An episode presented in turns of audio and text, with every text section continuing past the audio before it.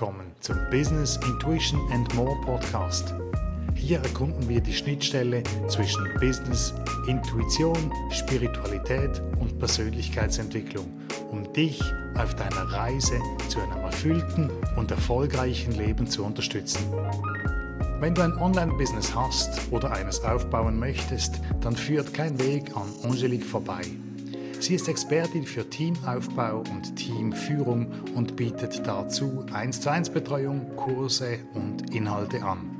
Sie sagt, dass Führungstipps aus der Standardkiste nicht funktionieren, sondern dass Mitarbeiterführung individuell ist.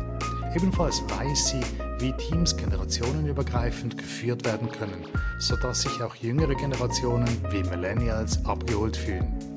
Angelique hat Germanistik und Public Relations studiert und sich später in Kommunikationswissenschaften spezialisiert.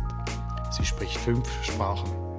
Seit 2019 betreibt Angelique ihr Online-Business und berät Unternehmerinnen und Teamleaderinnen in allen Fragen des Bereiches Teamaufbau und Mitarbeiterführung.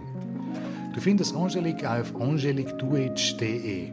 Diesen Link findest du ebenfalls in den Show Notes. Auf Instagram findest du Angelique unter angeliqueduage.de. Jetzt will ich euch nicht länger auf die Folter spannen. Ich wünsche euch viel Spaß und gute Unterhaltung mit Angelique. Du bist die Anlaufstelle Nummer eins, wenn es um Team geht, wenn es um Teamstruktur, Teamaufbau, Teamorganisation geht. Und wenn ich das richtig verstanden und gelesen habe, dann hast du 2017 dich selbstständig gemacht und 2019 mit deinem Online-Business begonnen.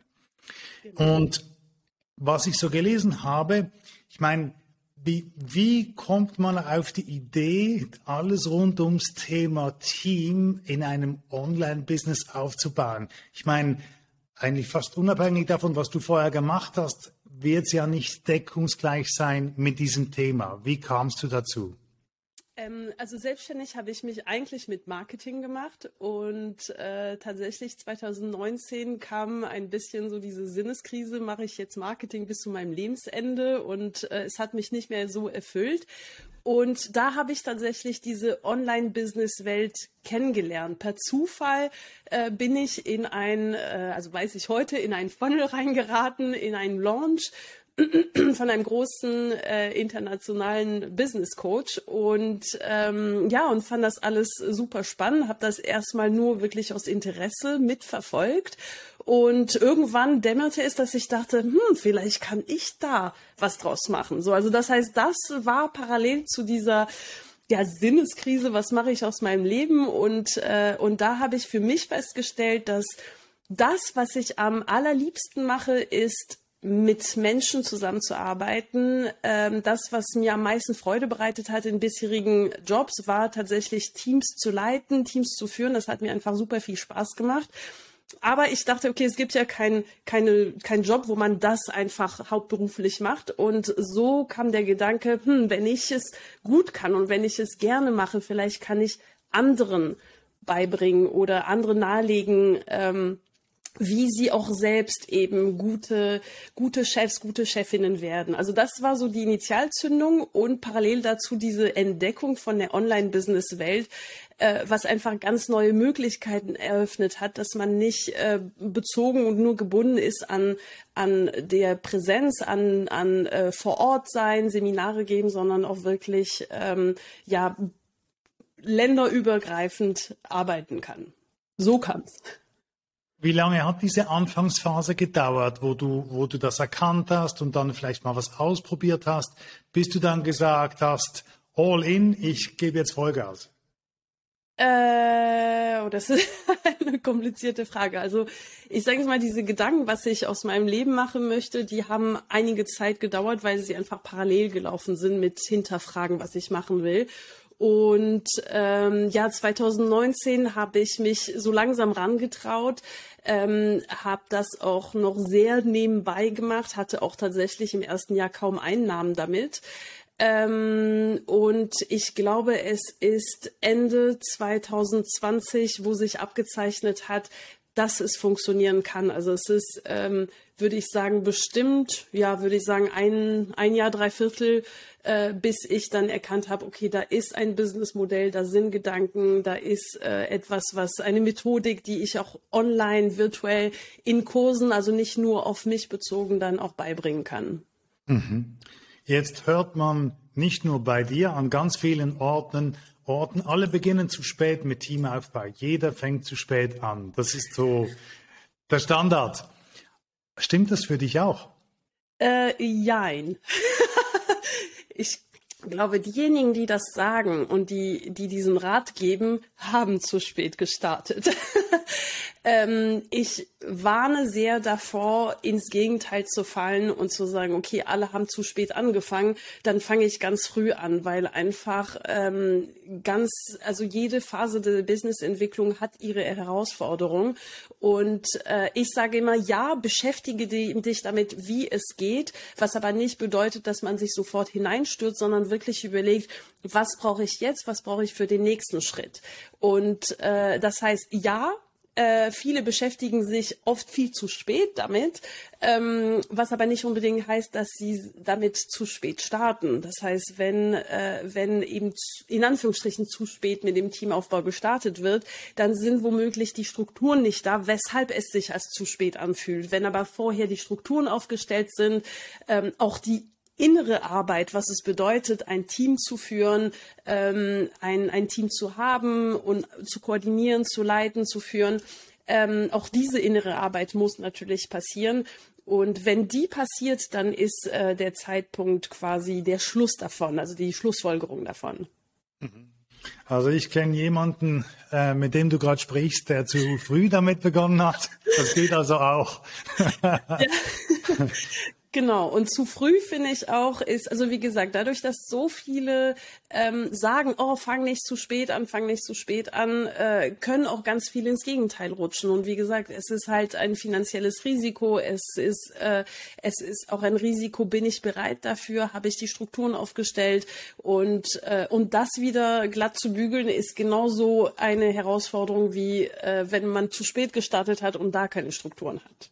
Ja gut, es kommt darauf an, wie man es macht, oder? Ich meine, ich habe mit äh, virtuellen Assistenten gearbeitet und es hat sich einfach nicht gelohnt im Sinne von, es war nicht effizient. Ja. Ähm, und dort ist es sehr einfach, ähm, das wieder runterzufahren.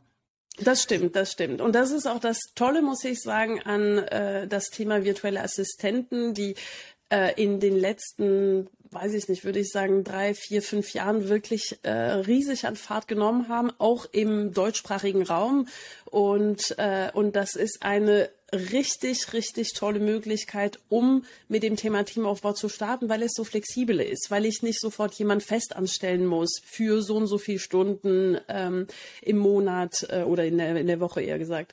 Und mit virtuellen Assistenten habe ich die Möglichkeit, wirklich auch flexibel zu starten, ganz klein zu starten, mit einzelnen Aufgaben oder einzelnen Aufgabenbereiche zu starten. Also für mich ist das wirklich eine richtig, richtig gute Entwicklung, die viel mehr Flexibilitäten äh, gibt für, für alle SolopreneurInnen da draußen.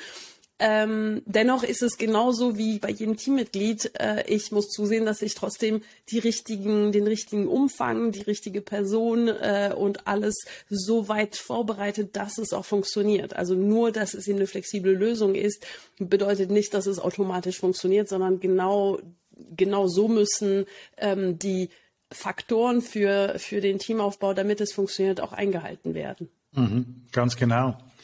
Jetzt kenne ich die virtuelle Assistenz ursprünglich aus dem englischsprachigen mhm. Raum. Da gibt es ganz, ganz viele Möglichkeiten, wo das sein kann, von der Lokalität her und auch wie gut das die gesprochene Sprache sein muss. Mhm. Beim Deutschen habe ich den Eindruck, das ist um einiges schwieriger, weil Deutsch wird halt vor allem in Deutschland, Österreich, Schweiz gesprochen. Mhm. Wie siehst du die Entwicklung dort? Kann, gibt es die, die, dieselben Effizienzeffekte in der virtuellen Assistenz in der deutschen Sprache? Ähm, darf ich fragen, was meinst du mit Effizienzeffekte? Wenn ich halt jemanden habe, der in Indonesien mhm. sitzt oder in Indien oder irgendwo auf der Welt, dann sind die Lebenshaltungskosten dort mhm. viel tiefer, die Stundenansätze ja. viel tiefer und entsprechend können so Dienstleistungen angeboten werden, die lokal ähm, nicht, die lokal ja. so nicht angeboten werden können. Das stimmt, das stimmt. Also da, da darf man, glaube ich, auch differenzieren. Ähm, in der Tat, die, die Stundensätze von äh, virtuellen Assistenzen im deutschsprachigen Raum, sei es äh, in der Schweiz, in Österreich oder in Deutschland, sind was ganz andere als äh, sogenannten die Overseas äh, virtuelle Assistenz, die man auch sehr viel in Büchern wie die Vier-Stunden-Woche von Tim Ferriss äh, liest und so weiter. Ähm, es ist eine Entscheidung. Erstmal hängt es davon ab, um welche Aufgaben geht es. Also es gibt tatsächlich Aufgaben und Aufgabenbereiche, die auch ähm, sehr gut auch von jemandem umgesetzt werden können, der die Sprache nicht beherrscht. Ich denke an, ähm, an Programmierung von bestimmten Funktionen, an, äh, an solche Tätigkeiten. Ähm, ich glaube, das, was man nicht äh, unterschätzen darf, ist, der Koordinationsaufwand. Also das heißt, dass quasi, wenn ich jemand in Indonesien oder Indien oder, oder irgendwo im asiatischen Raum zum Beispiel ähm, habe, ähm, habe ich auch deutlich mehr, ich muss da viel präziser sein in dem, was ich, äh, was ich möchte in meinem Briefing. Ähm, und ich erhalte, also das ist zumindest meine Erfahrung, die ich damit gemacht habe und äh, die, die meiner KundInnen, und die Leistung wird eins zu eins so gemacht. Also ich sage jetzt mal ein ganz pragmatisches Beispiel. Wenn ich ein Video habe und am Anfang ähm, des Videos habe ich erstmal so eingeatmet und, äh, und schreibe, bitte schneide die ersten zwei Sekunden raus, dann werden auf der, auf der Timeline die ersten zwei Sekunden geschnitten, egal ob ich mein erstes Wort von dem Satz bei der Sekunde 1,8 angefangen habe. Und das ist, glaube ich, also das ist jetzt ein kleines Beispiel, aber so ist es eben notwendig, wenn, äh, wenn da auch die, ähm, die Sprache nicht oder die Kommunikation nicht ähm, im tagtäglichen ist, dass das wirklich auch ganz klar ist. Genauso wie zum Beispiel das im, beim, bleiben wir beim Thema Video, äh, wenn irgendwo ein Versprecher ist, dann wird die Person das nicht automatisch quasi wegschneiden, sondern ich muss da ganz konkrete Anweisungen geben. Ähm, eine zweite Herausforderung, die ich sehe, ist, dass äh, dann natürlich, also es ist ein, ein Vorteil und ein Nachteil, und zwar die Zeitverschiebung. Einerseits ist es toll, weil es können Dinge über Nacht gemacht werden und am nächsten Morgen sind sie fertig auf dem Tisch. Ähm, auf der anderen Seite ist es für einen schnellen Austausch nicht unbedingt äh, förderlich. Das heißt, es gibt Vor- und Nachteile unter äh, in jeder in jeder ähm, in jeder Form und äh, und ich glaube noch einen dritten Faktor ist natürlich auch ähm, wie, wie wichtig, also was, was entspricht mir, was sind meine Werte, was sind meine Vorstellungen, wie will ich mein Team aufbauen, wie will ich auch vielleicht langfristig arbeiten? Und ich will gar nicht sagen, dass man nicht langfristig mit jemandem, der, äh, der oder die in Asien sitzt, arbeiten kann, aber das ist, glaube ich, auch wichtig, sich wirklich klar zu machen, was, wie, wie will ich es haben, ähm, weil letztendlich jemand, der äh, reine Aufgaben ausführt, äh, muss ständig angeleitet werden und, äh, und geprüft werden und so weiter. Und, ähm, und auch da eben, also ne, auf die, auf die Langfristigkeit natürlich kann sich das noch weiterentwickeln. Aber da ist es ganz wichtig auch zu überlegen, wie will ich eigentlich das Team aufbauen? Brauche ich einen verlängerten Arm oder, ähm, oder möchte ich auch äh, quasi das Team nach und nach weiter ausbauen? Und da gibt es unterschiedliche Modelle und, äh, und unterschiedliche Vor- und Nachteile. Das heißt, es gibt pauschal nicht, das eine ist gut, das eine ist schlecht, das eine ist günstiger, das eine ist äh, weniger, äh, weniger günstig, weil am Ende des Tages, wenn ich, äh, um dieses Projekt anzuleiten, drei Stunden meiner Zeit brauche, darf ich auch berechnen, was, was ist denn diese drei Stunden wert? Habe ich denn, ähm, habe ich denn diese Entlastung? Was wäre, wenn ich jemand anderen vielleicht deutlich mehr bezahle, aber statt drei Stunden eine halbe Stunde investiere? Also das sind, das sind, glaube ich, Gedanken, die man haben darf ähm, und grundsätzlich empfehle ich nicht nur auf die Kosten zu schauen, sondern wir haben als ähm, Selbstständige und SolopreneurInnen drei Währungen, Geld, Zeit und Energie. Das heißt, es gibt keine, keine Nullnummer. Es gibt kein, keine Variante, wo ich wenig Geld, wenig Zeit, wenig Energie investiere, sondern da im Voraus zu überlegen, wie viel möchte ich für dieses Teammitglied für den Ausbau des Teams, also indem ich jemanden reinhole, wie viel will ich investieren, wie viel Geld, wie viel Zeit, wie viel meiner Zeit und wie viel Energie im Sinne von wie viel Mühe möchte ich mir ähm, äh, möchte ich investieren. Ich stelle mir vor, und vielleicht bin ich da völlig falsch, dass der Teamaufbau schrittweise geschieht und dass man vielleicht beginnt mit einer günstigen Entlastung, die einfache Arbeiten abnehmen kann oder indem man einzelne kleine Projekte outsourced, bevor man dann beginnt, zum Beispiel jemand fest anzustellen oder jemand Teilzeit, Teilzeit einzustellen. Und jetzt wollte ich dich fragen, ob es eine Art Umsatzanzahl Mitarbeitertreppe gibt, die man zeigen, zeichnen könnte, wo du deinen Kunden empfiehlst, hör mal, wenn du da stehst, musst du das machen, wenn du da stehst, musst du das machen, dass man sich daran orientieren kann? Äh, leider nein. Also es, es gibt natürlich Erfahrungswerte ähm, aus, aus meinen ganzen TeilnehmerInnen und KundInnen der letzten Jahre, wo ich sagen kann, okay, bei welchem Umsatzlevel ungefähr war eine Person, als sie das erste Mal jemand festangestellt haben. Ähm, und die liegt, Klammer auf, die liegt äh, zwischen 100 und 200.000 Euro Umsatz äh, im Jahr, Klammer zu. Ähm, dennoch ist es ultra individuell. Also ich habe ähm, zum Beispiel eine, äh, eine, wie sagt man, eine Bekanntschaft, Online-Business-Bekanntschaft. Sie äh, ist wirklich super erfolgreich, hat sieben, siebenstellige Umsätze und so weiter. Und äh, sie arbeitet ausschließlich mit Freelancer, weil es besser zu ihr selbst passt. Weil sie sagt, dass sie äh, mehr na, diese Flexibilität haben will und so weiter und so fort.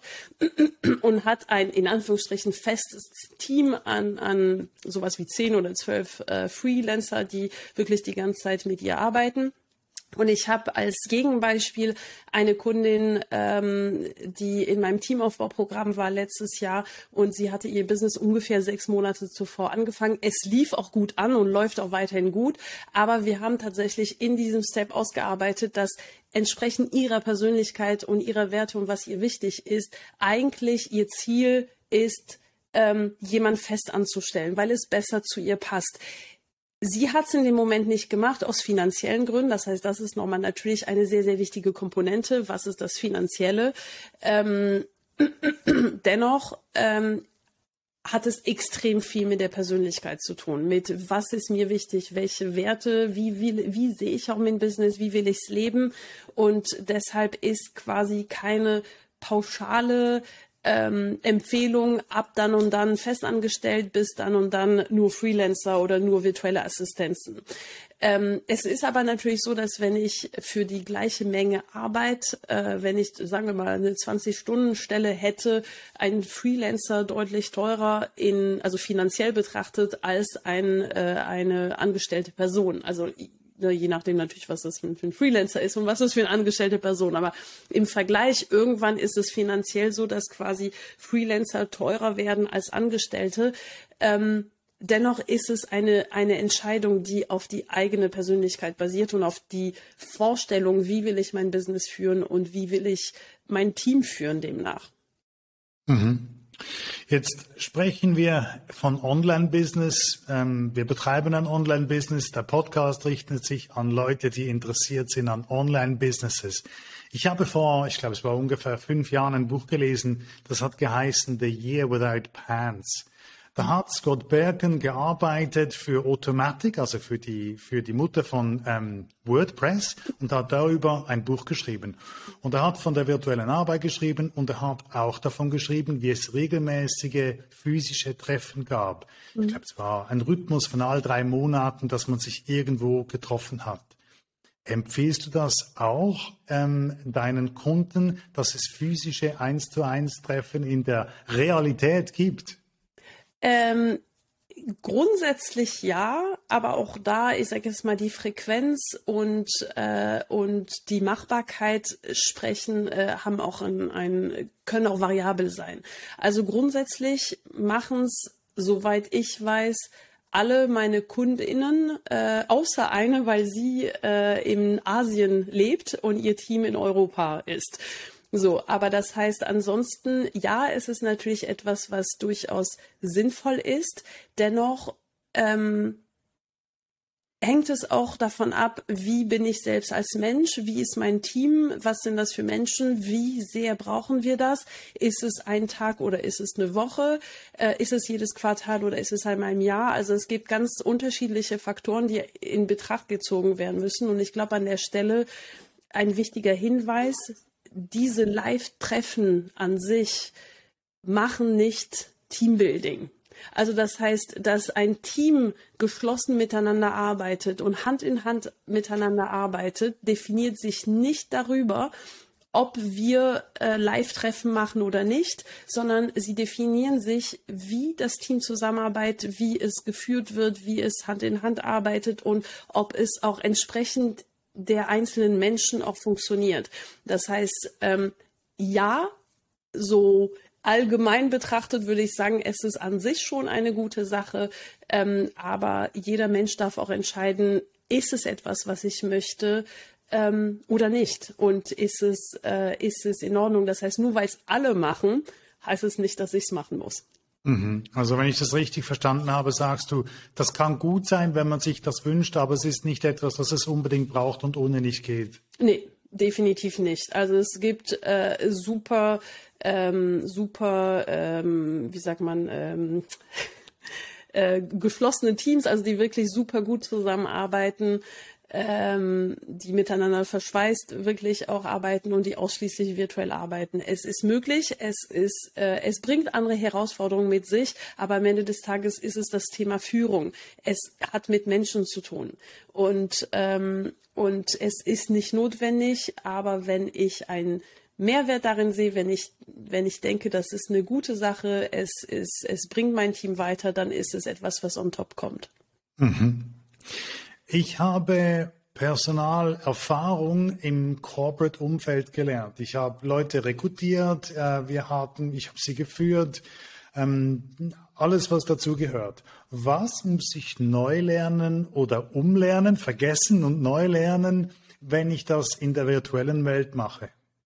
Das ist eine tolle Frage. Ich glaube, der Unterschied ist weniger, ob es jetzt äh, corporate und virtuell ist, sondern ob es im Angestelltensein ähm, auch in Geschäftsführungspositionen und, oder, äh, oder für das eigene Business. Ähm, das, was man äh, ja nicht unbedingt verlernen, aber sich bewusst machen soll und entscheiden, will ich das verlernen oder nicht, sind die ganzen Glaubenssätze, die man mitnimmt über das Thema, was bedeutet es zu, zu recruiten, was bedeutet es zu führen, was bedeutet es, äh, Menschen auszusuchen, ähm, weil wir tatsächlich von der, von der Arbeitswelt ähm, super viele Glaubenssätze, Gedanken mitnehmen und bewusst oder unbewusst als gegeben wahrnehmen. Was Und, meinst du damit? Ähm, zum Beispiel, äh, dass ähm, dass ein Chef oder eine Chefin äh, immer die Antwort haben muss, immer alles wissen muss. Oder dass es jemand ist, der oder die unbedingt ähm, das Team bei Laune halten muss und, äh, und quasi äh, relativ kommunikativ sein muss und tendenziell eher extrovertiert. Und das sind alles Dinge, ähm, die sind auch nicht unbedingt verbalisiert. Es ist nicht unbedingt so, dass Menschen sagen, ja, ich äh, ne, als Chef muss ich unbedingt irgendwie ähm, äh, gut sprechen können vor einem Team oder wie auch immer, sondern es geht darum, sich bewusst zu machen, ah, Moment mal, ich denke, es ist so, es ist aber nicht so, weil es ist, ich sage immer, es ist dein Unternehmen. Du entscheidest, was du machen möchtest und wenn es dir lieber ist, das so und so zu gestalten, dann darfst du dich von diesen Glaubenssätzen trennen. Ich mache mal ein Beispiel. Ich habe ähm, ich arbeite mit jemandem zusammen äh, und diese Person ist super introvertiert, also wirklich sehr, sehr introvertiert und äh, und das war eben dieser Prozess, dass äh, die Person dachte, okay, ich muss auf jeden Fall, wenn ich ein Team aufbaue, dann äh, immer so Meetings moderieren und dies machen und das machen und jede Woche ein Meeting und was weiß ich was. Und da haben wir genau erarbeitet, nee, musst du nicht. Du musst nichts, sondern du darfst das komplett neu definieren. Und das ist, das ist jetzt ein Beispiel, aber das sind so ähm, viele Gedanken, die wir mitnehmen, von denen wir denken, dass es so ist, die wir übernehmen und die aber für uns selbst nicht funktionieren und die dazu führen, dass wir das Gefühl haben, wir müssen uns ständig für das Team verstellen, dass wir unbedingt irgendwie so und so sein müssen. Ähm, und das macht unfassbar müde. Deshalb ähm, Deshalb empfehle ich eher tatsächlich, oder meine Methode ist wirklich zu schauen, wie ist deine Persönlichkeit und demnach, wie baust du dein Team auf. Und ähm, in ganz, ganz wenigen Corporate-Umfelder passiert das so, dass Menschen wirklich als Mensch gesehen werden und ihre Eigenschaft ganzheitlich betrachtet werden und geschaut wird, okay, was sind, äh, was sind potenzielle Stärken, was sind potenzielle Schwächen und wie nutzen wir sie optimal. Sondern es wird einfach erwartet, dass Führungskräfte so und so sind. Wir kennen sie alle, die Beispiele von ähm, eine Person, die nicht die kompetenteste ist, aber trotzdem den, den, äh, den Posten bekommt, weil die Person lauter war, äh, sich besser dargestellt hat und so weiter und so fort. Und das sind alles Dinge, von denen ich denke, dass ich sie machen muss, also mich äh, laut sein, mich selbstbewusst zeigen und so weiter und so fort. Das sind ja diese Auswirkungen von, ich muss immer die Antwort haben. Wenn ich selbstbewusst bin, weiß ich immer, was zu tun ist. Muss man nicht. Man muss nicht als Chef oder als Chefin immer alles äh, wissen. Und, äh, und hinzu kommt auch, dass im Corporate-Umfelder natürlich immer darauf geachtet wird, dass äh, gut Corona-Zeit in Klammer gesetzt, aber dass Menschen vor Ort sind und und äh, und sich austauschen. Und in der Online-Business-Welt haben wir die Möglichkeit, zu 100 Prozent virtuell zu arbeiten. Und äh, und auch das darf gelernt werden. Auch das darf quasi äh, ausprobiert werden. Was ist eigentlich das, was äh, was mir und meinem Team entspricht? Mhm. Wenn ich die Corporate-Welt kenne und das appliziere auf die Online-Business-Welt, weiß ich dann, was ich suche. Ich meine, die Aufgabenbereiche sind doch ein Stück unterschiedlich und die Anforderungen auch und die Wünsche auch. Weiß ich, was ich suche, wenn ich Corporate kenne und online noch nicht? Äh, nein. Also ich sage jetzt mal, äh, es ich meine, ich ja. glaube, die Jobbezeichnungen, die man kennt, die man üblicherweise kennt, die gibt es wahrscheinlich so in der virtuellen Welt nicht. Und auch das auszudrücken, für was man jemanden sucht und was diese Person mitbringen und können soll, fällt wahrscheinlich schwierig, das zu formulieren, wenn man es noch nie gemacht hat. Äh, ja, also du meinst jetzt aus Perspektive äh, des Unternehmers oder der Unternehmerin eine so eine Suche, wie wie gehe ich vor und so weiter. Ja, ähm, ich sage jetzt mal, Erfahrung aus der Corporate-Welt zu haben ist ähm, sinnvoll. Dann hat man eine gewisse Basis. Ähm, dennoch eben diesen Schritt zu sagen, erstmal, es sind einfach neue Berufe. Die gibt es in der Corporate-Welt nicht. In der Corporate-Welt ist ein Funnel quasi unbekannt. Online-Marketing ist äh, aus meiner Sicht was anderes als äh, Marketing im Online-Business tatsächlich. Ähm, und aus dieser, aus dieser Sicht gibt es diese Berufe nicht eins zu eins. Ähm, Dennoch haben wir das große Glück, dass wir äh, immer mehr auf eine jüngere Generation treffen, die auch ähm, eher breiter aufgestellt sind, die nicht spezifisch immer tiefer in eine Richtung gehen. Also das heißt, dass sie mehr Flexibilität mitbringen. Ähm, aber eben diese ganzen Berufe gibt es nicht in der Form. Und ähm, und da kommt sowohl der Aspekt, das ist mein Unternehmen, ich möchte es machen, wie ich will. Und wir sind in einer sehr, sehr jungen Branche. Die Online-Business-Welt ist sehr jung ähm, und entwickelt sich auch rasant. Das heißt, an sich geht es auch oft darum, Jobs auszuschreiben oder zu kreieren, die es vorher einfach nicht gab.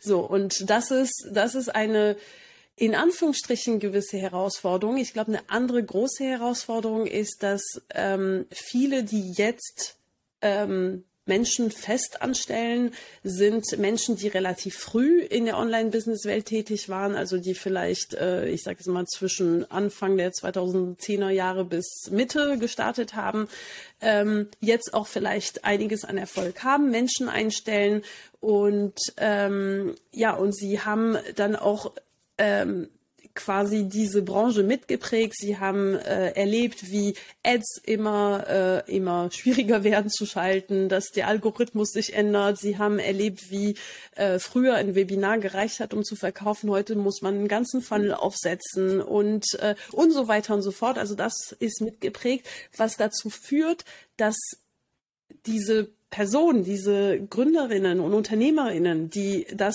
durchgeführt haben, quasi oft viel mehr Wissen haben als andere in dem Bereich. Und das ist, glaube ich, auch eine gewisse Herausforderung, wenn ich ähm, jemand einstellen möchte, der mir auch Fachwissen mitbringt, dass die Person auch tendenziell ähm, das ist eine Herausforderung, jemand, jemand zu finden, der wirklich auch mehr Erfahrung und mehr Wissen hat in dem einen Bereich. Mhm. Jetzt habe ich gerade meine nächste Frage vergessen. ah, genau, so kommt mir wieder in den Sinn. Ähm, gibt es Management by Objectives im Online-Business? Äh, ja, äh, ja, ich empfehle es sehr. Okay. ähm, also ich empfehle es tatsächlich, dass ähm, so eine Struktur aufzustellen mit dem Team, also vorausgesetzt, es ist auch ein festes Team, wo Teammitglieder auch in dem, in dem Unternehmen involviert sind, ähm, um eher zielorientiert zu arbeiten, statt, ähm, statt reine Aufgaben zu übertragen reine Aufgaben zu übertragen funktioniert am Anfang. Allerdings äh, bedeutet das, wenn ich verschiedene Personen habe, die für mich Aufgaben erledigen, heißt, ich muss ja alle Fäden in der Hand haben. Und ich sag immer, ja, wenn du alle Fäden in der Hand hältst, dann hältst du auch alle Fäden in der Hand. Also wenn du loslässt, dann äh, sind die Fäden lose.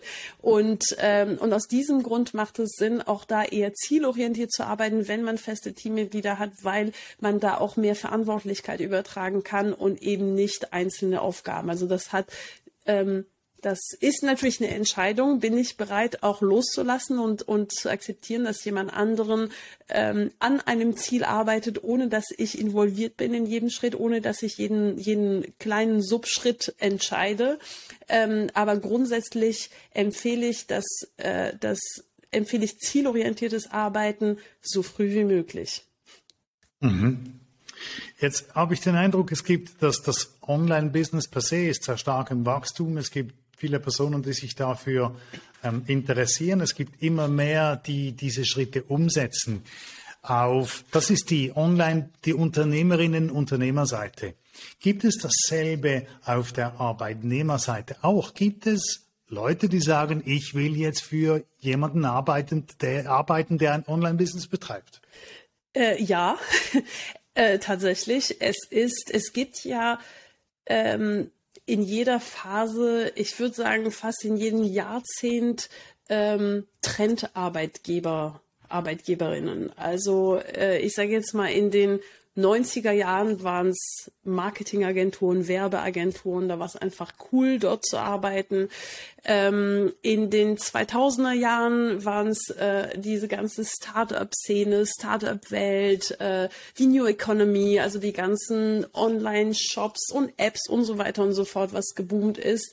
Und ich würde schon sagen, wir haben jetzt äh, in den letzten Jahren vielleicht, vielleicht nicht das ganze Jahrzehnt, aber äh, tatsächlich auch die Online-Business-Welt als Trendarbeitgeber. Und ähm, das heißt, es interessieren sich immer mehr Menschen dafür, die die äh, vor allem junge Menschen, die sich an Neuem interessieren, die irgendwie sehen, wie die Arbeitswelt sich entwickelt, wie die Unternehmenswelt, wie die Welt allgemein sich entwickelt und, äh, und wollen gerne Teil davon sein. Das auf jeden Fall. Ähm, es gibt, es birgt aber dabei ein, ein, großes Risiko. Wenn viele motivierte junge Menschen in einer Branche arbeiten wollen, führt es sehr oft dazu, dass das ausgenutzt wird.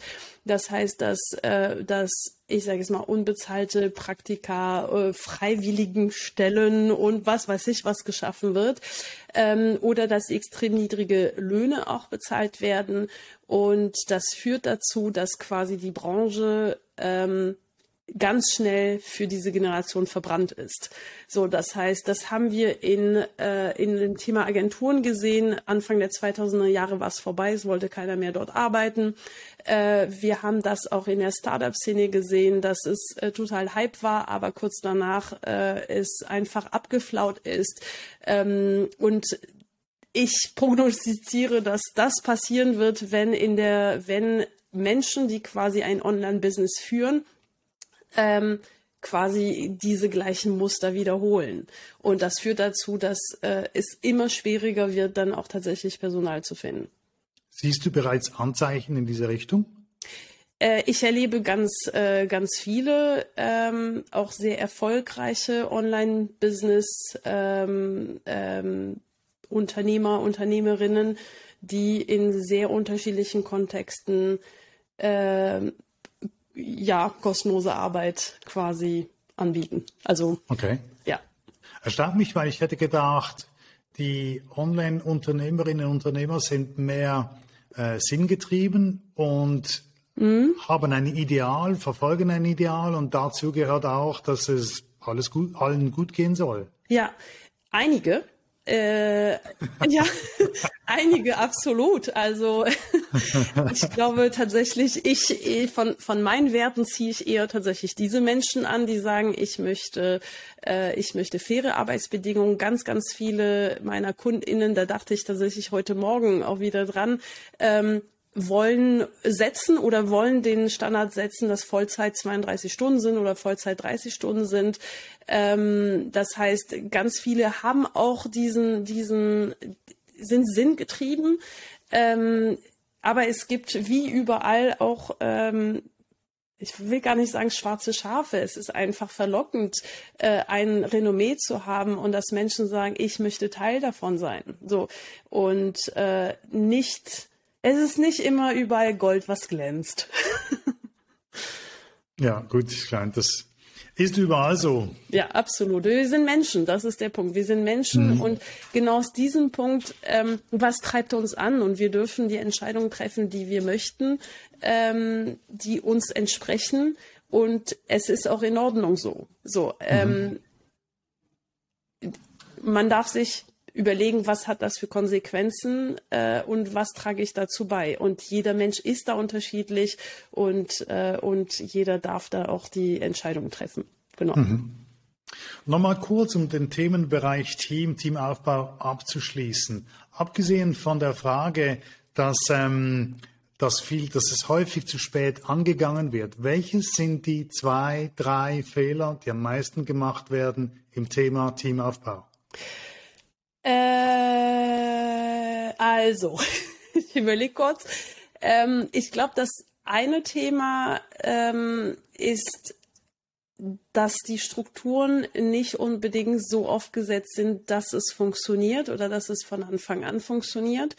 Ähm, und damit meine ich Prozesse, Kommunikationswege, ähm, dass es und, und also das heißt, sind die Hintergründe, alles, was im Hintergrund passiert, dafür ausgelegt, dass ich alleine arbeite oder sind die dafür ausgelegt, dass ich mit mehreren Menschen arbeite? Weil das unterscheidet sich schon. Man kann natürlich auch äh, eine Struktur aufbauen, die für einen selbst funktioniert, aber im Blick behalten, was bedeutet es, wenn ich jemanden hinzunehme. Das heißt, welches Tool nutze ich, um mich zu organisieren? Kann ich jemanden hinzunehmen? Wie möchte ich kommunizieren? Äh, ich erlebe ganz viele, die am Anfang zum Beispiel ähm, die Kommunikation hauptsächlich über WhatsApp lösen. So. Und nichts gegen WhatsApp. Es funktioniert auch, aber es ist kein, ähm, kein strukturiertes, nachhaltiges, Tool, um im Team zu funktionieren. Es funktioniert nur mit einer Person. Ab dem Moment, wo mehrere dabei sind, wird es total chaotisch. Also das heißt, das Thema Struktur Strukturen im Hintergrund ist das eine Thema. Ähm, und das zweite ist äh, vielleicht mehr ein Mindset-Thema, aber zu, was es bedeutet, wenn jemand anderen etwas für mich macht. Ähm, das, was es bedeutet, zu delegieren, etwas abzugeben und, äh, und zu akzeptieren, dass jemand anderen etwas anders macht. Also da haben wir wieder das Stichwort zielorientiertes Arbeiten. Es ist äh, nicht immer ähm, einfach. So, und vielleicht noch eine dritte Sache, tatsächlich das, was du vorhin auch erwähntest, auch sich bewusst zu machen, wofür mache ich das? Ähm, wofür mache ich das? Was soll es mich bringen? Und, äh, und demnach, wie, wie setze ich es um, damit es das Return on Investment, also damit es mir das bringt, was ich mir erhoffe, wenn ich jemanden dazu hole. Und es kann bedeuten eine Entlastung, es kann bedeuten, ähm, ein Umsatzwachstum, es kann bedeuten mehr Zeit für mich, was auch immer es bedeutet, äh, oder neue, neue äh, Produkte, neue Märkte, neue Kunden erschließen, was auch immer. Ähm, aber sich da auch bewusst zu machen, wofür mache ich das und wie definiere ich, ob es sich lohnt? Also diese Fragen sich zu stellen und zwar am Anfang und nicht, äh, ich starte erstmal, weil, weil alle sagen, hm, es, ist, es ist toll.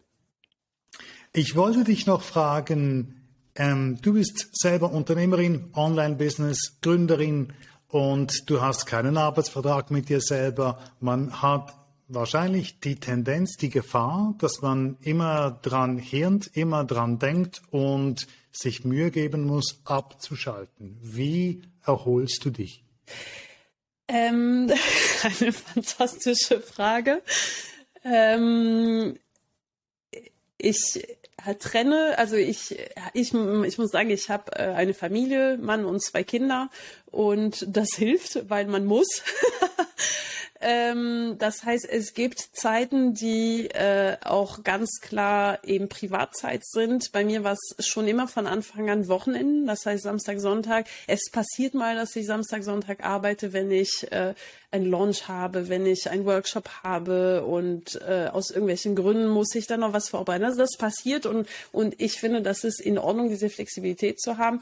Aber ich, ich mache das so, dass ich wirklich Samstag, Sonntag ein, eigentlich prinzipiell nicht arbeite und ähm, ich habe das auch eingeführt seit letztem Jahr, dass ich, ähm, dass ich Montag und Freitag terminfrei mache. Nicht ganz konsequent. Es passiert mal immer, äh, ein, dass ich einen Termin an einem Montag mache, wie zum Beispiel diese Podcastaufnahme. ähm, aber im Prinzip, das ist äh, für mich so ein bisschen, ähm, dass ich die Zeiten habe, um Dinge zu tun, ähm, und nicht immer nur in der äh, in der Leistung bin, in der Kundenleistung und so weiter, sondern an diesen Tagen kann ich äh, mein Marketing machen, ich kann ähm, Kursinhalte planen oder was auch immer. Also das heißt, dass ich diese Zeiten habe, so dass ich, wenn zum späten Nachmittag es äh, für mich Familienzeit ist, ich dann nicht äh, die ganze Zeit versuchen muss, am Laptop irgendwas fertig zu machen, während irgendwie Kinder drumherum hüpfen oder so. Also das heißt, ähm, das, so mache ich das. Äh, es ist eine Herausforderung, die je, jeder, jede für sich individuell lösen kann. Äh, aber für mich so wirklich auch terminfreie Tage geben mir die Möglichkeit, auch Zeiten zu haben, wo ich Dinge umsetze. Und das muss ich dann nicht abends oder am Wochenende packen. Also das ist so ein bisschen meine Vorgehensweise. Aber ich glaube, wenn es das eigene Business ist, es ist das eigene Baby, es ist einfach schwierig zu sagen, nö, ich habe Feierabend, ich denke jetzt nicht mehr drüber nach. ja, genau. Und, und das wollte ich gerade noch sagen, das drüber nachdenken. Ich meine, auch wenn man mit den Kindern unterwegs ist, kann man ja trotzdem im mhm. Kopf nicht hundertprozentig da sein. Und ich, mir geht es so, dass ich mir manchmal Mühe geben muss, jetzt präsent hier zu sein, mhm. zum Beispiel mit den Kindern und nicht dann irgendwas ähm, sonst herum zu, zu studieren, sonst wird alles halb und ich irgendwie frustriert es mich dann selber. Ja, ich habe da auch einen, äh, einen ganz, ganz tollen Trick von einer Freundin, die Meditationskurse gibt. Und zwar, äh, wenn man irgendwie so Kopfkino hat und was weiß ich und sich nicht auf den Moment konzentrieren kann, äh, stellt man entweder physisch ein Kissen oder gedanklich ein Kissen neben sich. Und wenn Gedanken aufploppen, lädt man die Gedanken bitte auf ein Kissen. Ja, sie warten da zur Seite und ich bin jetzt aber gerade da. Und das ist eine Gedankenübung, die ich auch sehr oft mache, wenn ich Sport mache. Weil wenn ich Sport mache, bin ich so voll woanders. Ich überlege an tausend Sachen und so weiter und bin aber nicht da. Das heißt, dann führe ich vielleicht die Übung nicht richtig durch. Und da äh, übe ich mich immer im Gedankenkissen. Einfach die Gedanken, ja, alles klar, vielen Dank, ja, E-Mail an den Kunden werde ich schreiben, bitte auf den Kissen, ich bin gerade beim Sport. Das hilft mir ein bisschen. Sehr coole Idee, muss ich auch ausprobieren. Meditierst du? Nein. Das hat jetzt getönt wie ein Schuldeingeständnis. Ich hab's, äh, ich hab's äh, ein bisschen versucht. Ich finde es äh, auch ganz spannend. Ich, äh, ja, ich, es, es, es ist gut. Ich erlebe, dass es ganz, ganz vielen Menschen hilft. Ähm, jetzt werde ich was ganz, ganz Blödes sagen, aber ich habe keine Zeit. okay. Ja. Okay. Setzt du dir Jahresziele? Oh, super Frage. Äh, ähm, habe ich bisher immer gemacht ähm, und habe beschlossen, dass ich mir für dieses Jahr 2023 keine Jahresziele als, als solches setzt, sondern dass ich mir überlege, ähm, was sind die Dinge, die ich machen möchte, die ich umsetzen möchte ähm, und eher danach zu gehen. Natürlich muss ich auch zusehen, dass ich auch wirtschaftlich bin. ähm, das heißt, ich stelle fest, dass ich doch im Hinterkopf ähm, auch Umsatzziele habe. Aber dieses Jahr habe ich äh, für mich entschieden, dass ich nicht diesen Druck haben möchte, äh, dieses Ziel zu erreichen, weil es mich sehr selbst unter Druck setzt, ähm, sondern äh, dass ich eher überlege, was sind Projekte, die ich umsetzen möchte und dann natürlich auch wirtschaftlich vorgehen. Wie kriege ich diese Projekte auf die Straße und wie lohnen sie sich? Ähm, aber eben nicht diesen Druck. Und ähm, da habe ich auch einen, einen super Ratschlag von, äh, von einer Online-Unternehmerin und zwar sich minimal, normal und optimal Ziele zu setzen. Und das finde ich auch, das nimmt auch diesen ganzen Druck, weil wenn ich mir vornehme, äh, dies und jenes als Umsatzziel zu machen, dann fühle ich mich persönlich so unter Druck, dass ich nur enttäuscht werden kann, dass ich es nicht erreiche.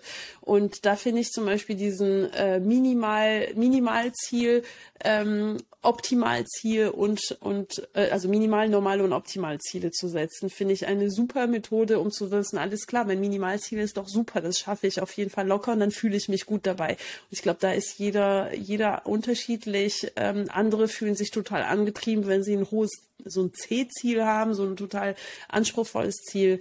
Ähm, auch da individuell. Ich würde sagen, jeder, jede darf wirklich auch das so tun, wie es sich gut anfühlt und was einem selbst motiviert.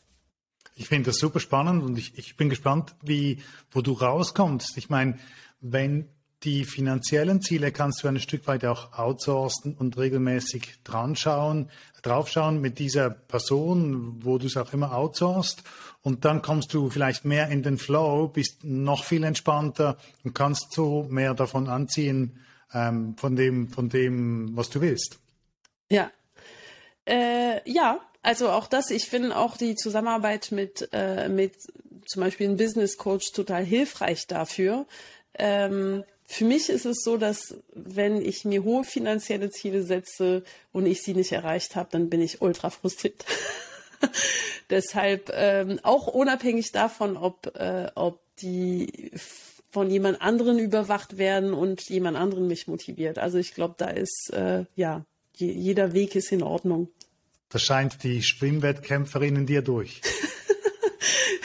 ja, kann sein. Ich möchte langsam gegen das Ende des Interviews kommen und wollte dich noch fragen, ob du eine Mentorin hast.